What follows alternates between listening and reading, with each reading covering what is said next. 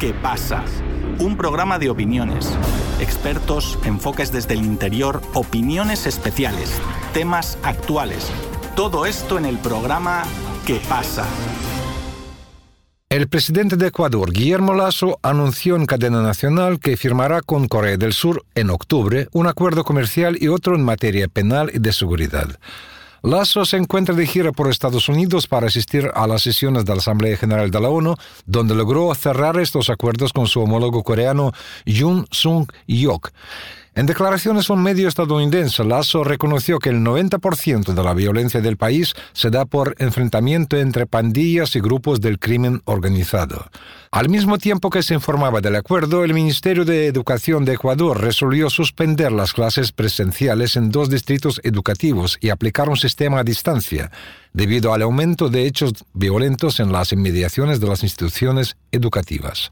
Desde Buenos Aires, Argentina, nuestro compañero Sebastián Tapia amplía el tema. Muchas gracias, Víctor.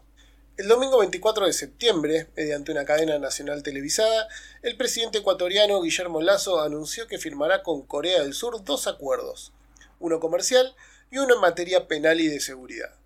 La firma de los documentos tendría lugar en la segunda semana de octubre, por lo que Lasso se encontraría fuera del país en el momento de cierre de las campañas electorales para las elecciones presidenciales anticipadas.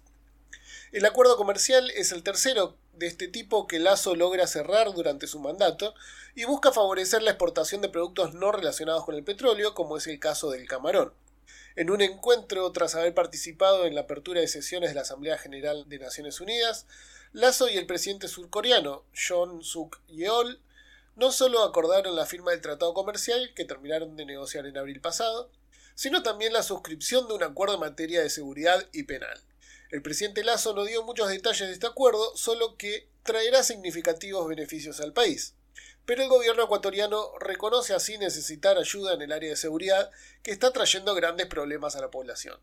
En su discurso a la Asamblea General de Naciones Unidas, Lazo hizo un llamado para que todas las naciones trabajen en conjunto para poner fin a las organizaciones del crimen organizado transnacional.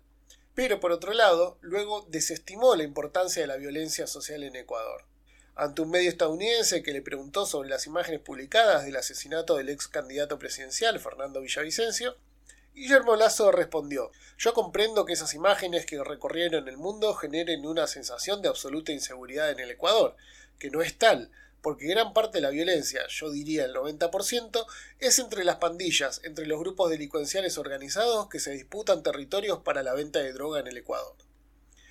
El presidente ecuatoriano dio así a entender que la violencia es solo entre pandillas y no afecta al resto de la población.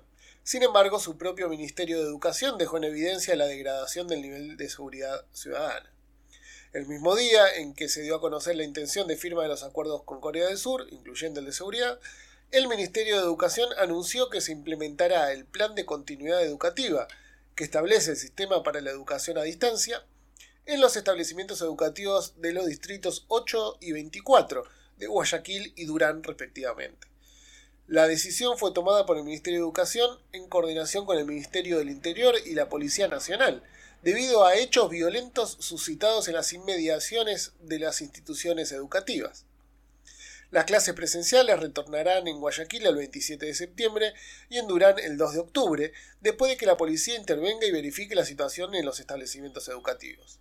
Jonathan Choloquinga, politólogo ecuatoriano, conversó con Radio Sputnik sobre la situación de seguridad en Ecuador a menos de un mes para las elecciones presidenciales anticipadas.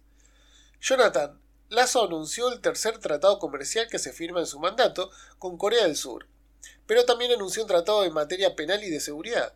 ¿Cómo puede ayudar a la cooperación con ese país para resolver la crisis de seguridad que enfrenta Ecuador? Bueno, en el caso del tratado comercial con Corea del Sur, creo que es importante. Yo creo que ningún país puede funcionar de manera unilateral, sobre todo en temas comerciales.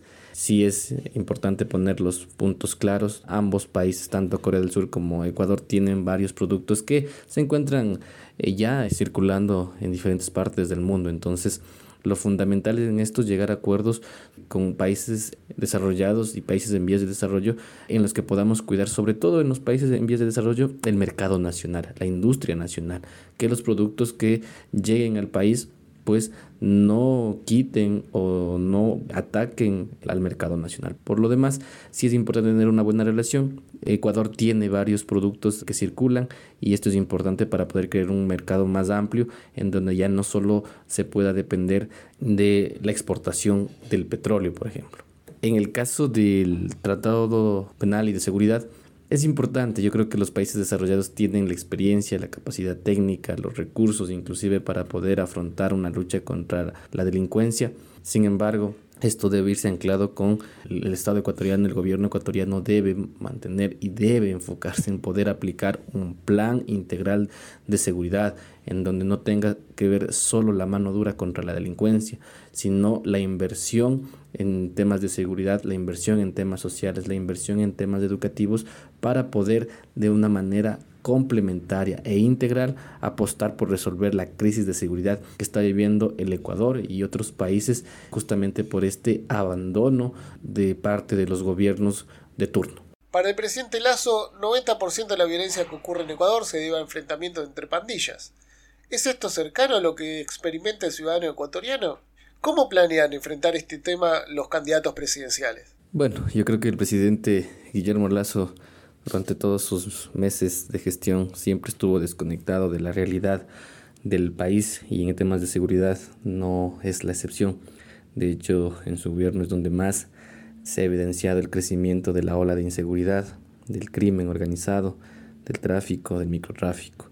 En todo caso, los candidatos que es en los que debemos enfocarnos, porque son las personas que van a asumir cualquiera de los dos la presidencia de la República, tienen bastantes cosas interesantes. Por ejemplo, Luisa González plantea y hace mucho énfasis en la experiencia que tiene su organización política en el manejo de la inseguridad. Hace referencia a la experiencia, al tema de el fortalecimiento de las instituciones que coordinen el tema de la seguridad, apunta a una inversión en el tema para los recursos, para la seguridad y también apunta a la desarticulación de las bandas criminales. Por otra parte, el candidato Daniel Novoa apunta en acciones concretas a la segmentación de las cárceles por nivel de peligrosidad de las personas privadas de la libertad, el control de las fronteras, la militarización de las fronteras, la creación en este caso o el repotenciamiento de la Agencia Central de Inteligencia para poder tener una cooperación nacional y una cooperación internacional y apunta también a la protección de la zona urbana y la periferia. En todo caso, es importante, creo que ambas propuestas van acorde a lo que se necesita. La seguridad es un tema fundamental en el país y lo importante sería ver en cuánto tiempo lo podemos aplicar para poder ir reduciendo los índices de inseguridad en nuestro país. El Ministerio de Educación anunció clases a distancia en dos distritos escolares por el aumento de la violencia. ¿Puede esto expandirse a otras áreas del país? ¿Qué medidas se proponen para garantizar la educación en este contexto? Sí, el saber de que nuestros niños ya no pueden ir eh, tranquilamente a sus instituciones de educación nos hace ver que el panorama es bastante crítico en zonas bastante fuertes, en zonas bastante pobladas como Guayas, como Pichincha. Vemos como la delincuencia se va apoderando ya de los sectores en donde la policía ha perdido el control, es decir, el, gobierno a través del Ministerio del Interior está perdiendo la batalla contra estos sectores.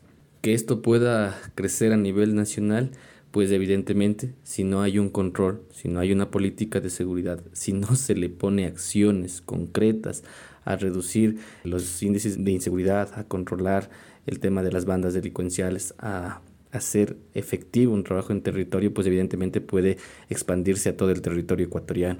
Ahí es donde también pocos sectores se mantienen a través de una seguridad interna, es decir, barrios organizados, pero que tal vez es mínimo el esfuerzo ante ya bandas delincuenciales que tienen una capacidad estructural más amplia y las políticas que se deben tomar para poder reestructurar todo esto es justamente lo que mencionamos, un tema de seguridad anclado con inversión social, anclado con educación, anclado con centros de rehabilitación totalmente que tengan planes de rehabilitación social, con temas de mayor inversión al tema de seguridad, mayor control en fronteras, mayor control dentro de las filas policiales, militares y que podamos simplemente aplicar a una fórmula que nos permita reducir de manera efectiva la inseguridad en este país, porque este país no soporta más la inseguridad.